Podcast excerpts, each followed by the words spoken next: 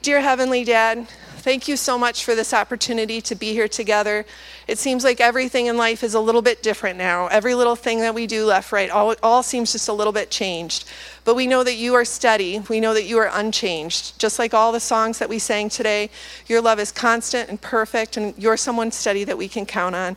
Thank you for being here through all of this for us. Thank you so much for Pastor Joe. Thank you for the worship team. Thank you for the opportunity to continue to praise you through music. And thank you for the opportunity to hear your word as placed on Joe's heart. Please help us, no matter what's going on at home right now, to just set it all aside and be able to focus our thoughts and our heart on this message. In Jesus' name, amen. Thank you, Jen. um, while this is not as good as being in person, um, it's good that we have this ability to stream live and worship with you. Thank you, band, for great job as always. Um, just a couple of things. I need to address a scandal in our church. Many of you have been messaging me for two weeks, and I've been trying to avoid this scandal, but people have been asking me about Tom Brady coming to the Buccaneers. And I don't know what the problem is. I think everybody that knows me knows he's my all time favorite player. I've always loved Tom Brady. He's my favorite of all time, and I'm just thrilled that I finally get to cheer for him on my team instead of the Patriots, who are my second favorite team of all time. Isn't that right, Dylan? Um, see, there's four people here, and they're all laughing. Trust me, it's very funny. Um, another thing, I want to I want to give a shout out to some special guests watching live from uh, Incirlik Army Base in Turkey. It's my cousin Ty Kofal in the 39th Medical Group. Thank you guys for your service to our country. Um, we're humbled to have you watching, and we hope to be a blessing to you uh, today.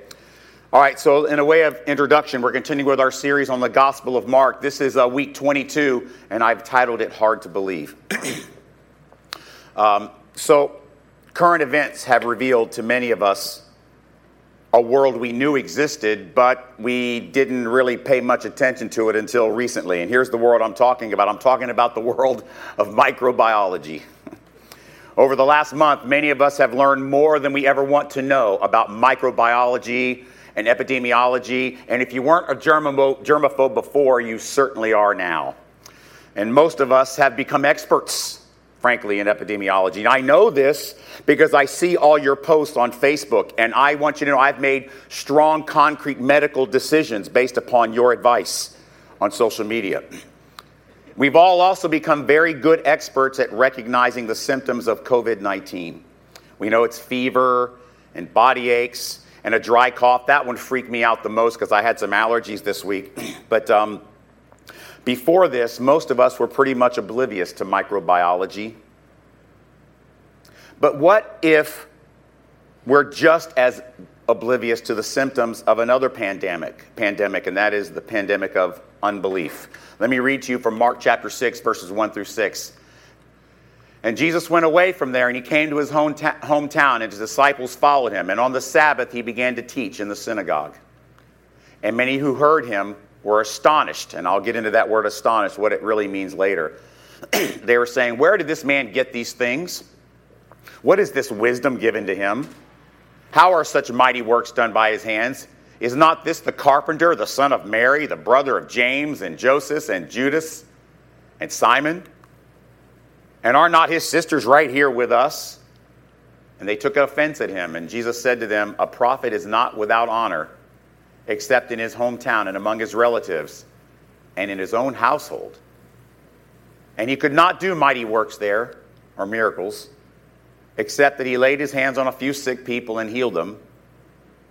And he marveled because of their unbelief. And he went out among the other villages teaching. So, what we do at Grace Life, you look at each passage three ways. You look at the history of the passage. What about man? What did he do and why and how did he do it? Then we look at the spiritual side. What about God or Jesus? What does he do and why and how does he do it? And then we can look at the devotional or the personal side. What about me? What are we supposed to do and how do we do it? I want to talk about the history of this is the G, uh, Jesus of Nazareth. I want you to explain, I want you to learn where Nazareth was and what it was. It was in the middle of absolutely nowhere. So, first century Nazareth was probably about 60 acres of dry, dusty, rocky hillside town, about 500 people at the most, and it is way out in the boondocks. And it's never even mentioned in the Old Testament. It's not even mentioned in any religious scrolls by the Jewish community, like the Talmud or the Mishnah. First century life confined to Nazareth would be hopeless. Anyone there able would look for a way out. And when Jesus called one of his apostles, Nathanael, you know what Nathanael's response was? In uh, uh, John 1.46, it's, can anything good come out of Northport? I mean, I'm sorry, Nazareth? I don't know. How did that get up there? Kevin, did you do that? This is Jesus' second trip back to Nazareth. Last time in the synagogue, he had claimed to be God, and the crowd wanted him dead. Even his family thought he was an absolute insane lunatic. They were afraid for their safety and for his, and they demanded that he stop this nonsense and come home with them. So now he's back again, and they basically don't see him as Jesus of Nazareth. They don't see him as Messiah. They see him as Joseph's boy. this return trip doesn't go any better. Back in that synagogue, he stirs up the trouble, and it seems they are offended at his popularity, I suppose. No doubt there was jealousy. I mean, this was little Jesus. With all this, it's the town that knew Jesus better than anyone. I mean, he grew up here. Everyone knew his family. For 30 years, this was his home. As a kid, he played in the streets. As a young man, he learned the family business. they knew who the brothers and sisters of Jesus were. They knew Mary, Joseph, who's probably dead by now. Jesus was absolutely no stranger to this town of Nazareth. They all knew him well. And even with all the miracles he's done, the dynamic teaching, they still could not see him or refuse to see him as Messiah, as God. They can only see him as little Jesus. They knew him when he grew up for 30 years, a boy who became a carpenter, and now, a couple of years ago, he left. And now he's back again. He's the most well known rabbi in all the region in the whole country. They've heard the rumors about the movement, the miracles, the messages, and their response is fascinating. Mark tells us they were astonished. But actually, the Greek tells us it's a much stronger response than our English Bibles give it credit for. Here is the Greek word it's ekpleso. Here's what it means. The word astonished, translated our English Bible, here's what it actually means to strike out or to expel by force out of panic or self preservation. This is their response to Jesus. Not, wow, who is this guy? It's like, who is this guy? Who does he think he is? Get out of here. So, this is what the Greek word astonished actually means from their perspective. When they're astonished at him, they're not marveling, they're not admiring, they're saying, Get out. We don't want you here. We're going to preserve our way of life. Leave. I mean, you'd think the people in this stupid little podunk village would embrace one of their own, right? He's made it big. He's famous. But instead, they hated him. He is the only claim to fame this pitiful little town has ever had, or frankly, ever will have. The only reason you know about Nazareth is because of Jesus. How could little Jesus, a carpenter, have such incredible insight into the law? Who do you think he is? Get out of here. So that's the history. Let's look at the spiritual. What about Jesus? I want to talk about the scourge of unbelief. the spiritual infection that this town is suffering is so pervasive, it amazed Jesus. It's sort of like, if you'll allow me, how we look at these numbers of COVID 19 every day as the, as the infections go up and the deaths and people in critical condition. And it's pretty staggering to see the exponential growth. I had a friend of mine who's a doctor explain to me the impact of the exponential growth, and it's pretty mind boggling to watch. And to wrap your head around Jesus' response, we need to look at the specific word used to describe his amazement, because the scripture says he was astonished. But here's the Greek word it is thaumazo.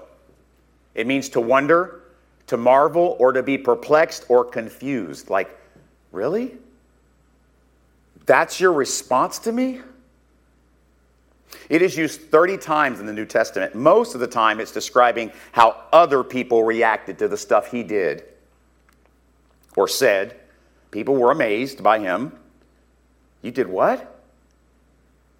But here, Jesus is stunned. Jesus, God, is stunned by how he is treated in his own hometown. Humanly speaking, remember, he's not a robot, he's human, and he feels all the emotion and pain and things that we feel. I would imagine it hurt. I mean, yes, Jesus was God, but he wasn't without human emotion. Certainly, rejection by friends and family in a hometown was painful for him. So, understanding how both words are used together is key to understand the emotion that is boiling over in this passage, and it's very high. They are astonished, and the word means they are striking out in self preservation and panic, get away. He is astonished by amazement, marvel, like, really? Think about how you would feel if you came home after, say, serving with valor in the military, abroad, risking your life, and upon returning home, people that you knew best scoff at you. We knew you as a runny nosed ankle biter. You aren't special. I remember when I first got my first job in ministry, I was a youth pastor in a Chinese church in Tampa, and some people in my home church scoffed at me. Wait, what? They hired little Joey to be their youth pastor? It hurt that they didn't believe in the calling God had given. This is nothing compared to what Jesus is probably feeling. Because what we see here is Nazareth is very bad soil. I mean, add to this the fact that not only is he amazed by their unbelief and probably hurt by it, he also understands the end result of their unbelief, which is eternal separation from Heavenly Dad.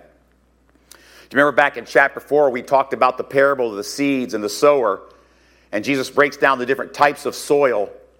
It is very clear which one they are, and it's in Mark 4:15. And here's the type of soil Nazareth is. And these are the ones along the path where the word is sown and when they hear, Satan immediately comes and takes away the word that was sown in them. Jesus is amazed at how committed they are to their bitterness, their jealousy, and their reaction to the success and calling of one of their own. I mean, at least in Galilee, where Jesus had spent a lot of time, at least there, people are curious. the miracles, the sermons. I mean, he was intriguing. With Nazareth, they've all seen and heard all the stories reported about what Jesus has done in Galilee, and this is their response. They've done it twice now. Not once, twice. Despite all that has been said and done by Jesus, not only is there unbelieving, unbelief in what he's doing, they aren't even curious. Yes, it's very clear Nazareth is completely 100% bad soil. And it's hard to imagine Jesus making an any stronger case for who he is, his power, and his authority than he already has. It's complete, ultimate rejection of Jesus by Nazareth, a foreshadow of how the nation of Israel would reject him later. But you understand there's something else Jesus does here. I want you to understand the gospel isn't miracles. I mean, we like miracles. We like reading about them. We like them when they happen to us. And Mark says that Jesus could not do any miracles there. It's not because their unbelief rendered him powerless. There are some out there that would teach that if you don't have faith, Jesus can't help you or God can. That is not true. God is not limited by our unfaithfulness. If, it's, if that were the case, he could never do anything because we're all born unfaithful. The reason for the miracles that Jesus would perform was for this reason. He wanted to reveal himself to those he was calling, to his sheep. He didn't do miracles to show off, but to call people who he was going to save. The miracles were designed to declare his identity as the Son of God for all those who would receive. But Nazareth has rejected him. And he made it clear the genesis of faith cannot be miraculous signs and wonders. When the religious asked for a sign in heaven in Matthew 16, verses 1 through 4, I'll just read it. And the Pharisee and the Sadducee came to test Jesus, and they asked him to show them a sign from heaven. These are the religious asking him to show them a sign. And he answered them, When it is evening, you say, It will be fair weather, for the sky is red. And in the morning, it will be stormy, for the sky is red and threatening. You know how to interpret the appearance of the sky, but you cannot interpret the signs of the times. An evil and adulterous generation seeks for a sign, but no sign will be given. To accept the sign, to it, accept the sign of Jonah. And so he left them and departed. See, there was no sovereign plan anymore in place to open the hearts and minds of the people of Nazareth. God was done with his work there. There was nothing Jesus was going to say or do that would convince them to believe. They were hardened hearts, a bad place for seeds, and Jesus is permanently done. So let's look at the personal side of this. What about us? What are we supposed to do with this story? I want to talk about this pandemic of unbelief. Here was the, uh, you know, I think I got a little famous this week because Mark the evangelist retweeted my Sunday sermon preview. I don't know if you saw that. He's talking about how he said they had mad symptoms of unbelief in Nazareth. And here was my, my tweet As we become more familiar with the symptoms of COVID 19, are you showing any symptoms of unbelief? So you might think a sermon about unbelief isn't for you if you're a Christian. But my goal today is to help all of you see unbelief with fresh eyes. I want you to look at this differently. The fresh eyes that I want you to have about unbelief today is that most of us can't even see it when it's coming. You might say, well, that's Nazareth's fault. They couldn't see who Jesus was after all he did. Well, they deserve what they get. But what we see as Nazareth's unbelief is actually what they saw, get this now, as zealous religious belief in religion that they thought was superior to Jesus. What happened in Nazareth was that unbelief, like a virus, snuck up on them and they couldn't see it coming. And think about Israel. They saw massive miracles in the wilderness. God destroying the army of Egypt, feeding them with manna from heaven, and all that stuff that was going on. And you know what they wanted to do in the end? They wanted to make a golden cow. Unbelief snuck up on Israel, and they didn't even realize it. Adam and Eve walked and talked with God every day, and they still ate the fruit. Was that unbelief? Absolutely, it was. So, with all that, do you think we as church people are any better than these people? You don't think unbelief can sneak up on the church? If you don't think, if think about this, if Nazareth and Israel got infested with unbelief, you don't think we can as well? Maybe already are? Because I'm going to tell you, it's a massive infection. I mean, this speaks to the natural f- spiritual frailty of the human heart, in my opinion, when it comes to faith in the supernatural. And I don't mean this is not a cheap attempt to try to be relevant, but this mind, this thought has been going in my mind all week. I think it's why COVID 19 is such a great illustration of how pervasive the infection of human, human unbelief can be. It's a stark reminder to us our physical human frailty, shattering the delusion of human invincibility. And now, in the face of this pandemic, we're facing this earthly pandemic. We're all constantly doing Google searches to see if our latest dis- discomfort is some sort of early sign of COVID 19. Don't lie, admit it, you've done it, I have, all of us. Hey, Google,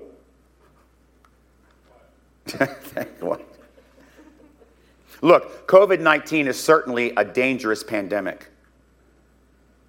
But I believe the deadliest pandemic that we don't see coming is unbelief. Just like we can't see COVID 19 coming because it's a virus and it's microorganisms. Unbelief is even more contagious, infecting even more people. While COVID 19 causes earthly suffering, unbelief causes both earthly and eternal suffering. Unbelief is far more contagious, infecting every human heart and every human mind since the beginning of time from birth. In fact, COVID 19 has helped me.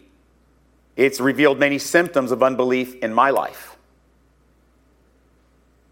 Okay, well, I know it has for me. Maybe not for any of you, but for me, it certainly has opened my eyes to what I was not seeing, how unbelief had snuck up on me in so many areas. So, with that in mind, I want to give you some symptoms of unbelief that you might be suffering from, you may not even realize it. It's important to learn to spot symptoms early. Wouldn't it be great if we become just as diligent with monitoring our symptoms of unbelief as we are right now with the symptoms of COVID 19? I mean, if you go to the grocery store and you cough, like 18 people look at you with a scowl. Now, the symptoms of unbelief in non Christians, oh, you know, well, those are easy to spot. Well, they don't believe in Jesus. And we're really good, by the way, at pointing out the symptoms of unbelief in non Christians. We are really good and really quick and really fast at that. The problem with this is just like with a virus, unbelief mutates from identifiable symptoms in non Christians to what's even more dangerous stealth, subtle symptoms in Christians. At first, we don't recognize its infection, its impacts, or the power of its contagion. And there are symptoms that are very difficult to identify without training. Symptoms like cynicism, spiritual apathy, and religious comfort how about this one? Life without any real sacrifice. Oh, you might give some things, but it doesn't really impact your life at all. It's not really sacrifice. That might be a symptom of unbelief. And soon these subtle symptoms mutate into several things. You ready? Trust in money over Jesus. Priority of possessions being more important than people. And then suddenly you've got an even more serious symptom a lack of prayer kind of a waste of time. No joy. Do you remember our definition of joy? Joy is the supernatural satisfaction with the presence of God over anything the world has to offer. Suddenly, one of the more obvious symptoms might be a lack of joy. And then here's one. You ready? You want another symptom of unbelief? You start to accept your own private, secret, personal sins that nobody knows about. Oh, no big deal. That's a symptom of unbelief. Worry Anxiety. What, you don't trust God's sovereign plan anymore? Judgmental attitudes, anger, bitterness. And here, now you really know if you have unbelief when you start isolating from God's people. Choosing to sleep in on Sunday, I can tell you right now, after all of this, I don't know how any child of God would ever want to skip church again. I miss it so much. I miss being with God's people more than you know brought me to points of tears. I even put a little tweet out about it this week about how awesome that first Sunday back with everybody is just going to be so amazing. It's going to be, am I, allowed, am I cool enough to use this word? It's going to be lit. Am I allowed to say that? No.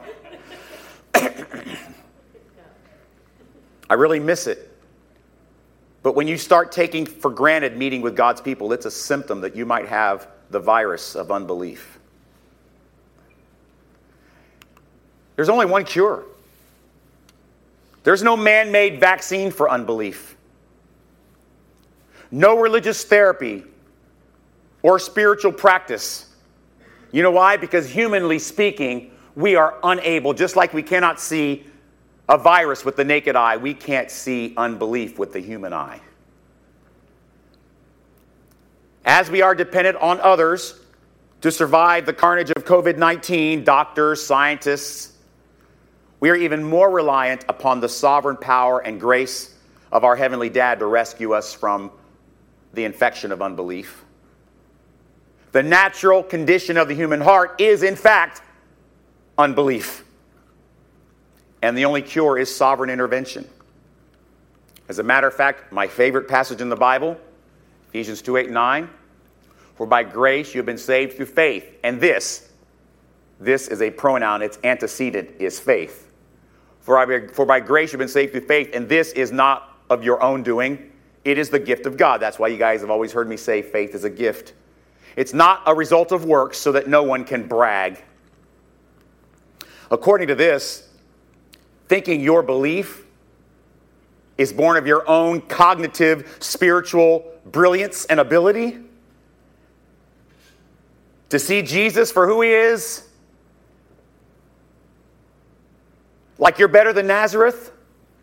Well, that's just a lack of belief in God's sovereignty and salvation, and you're replacing it with your sovereignty in salvation. That too is reliance upon human responsibility if you think about it.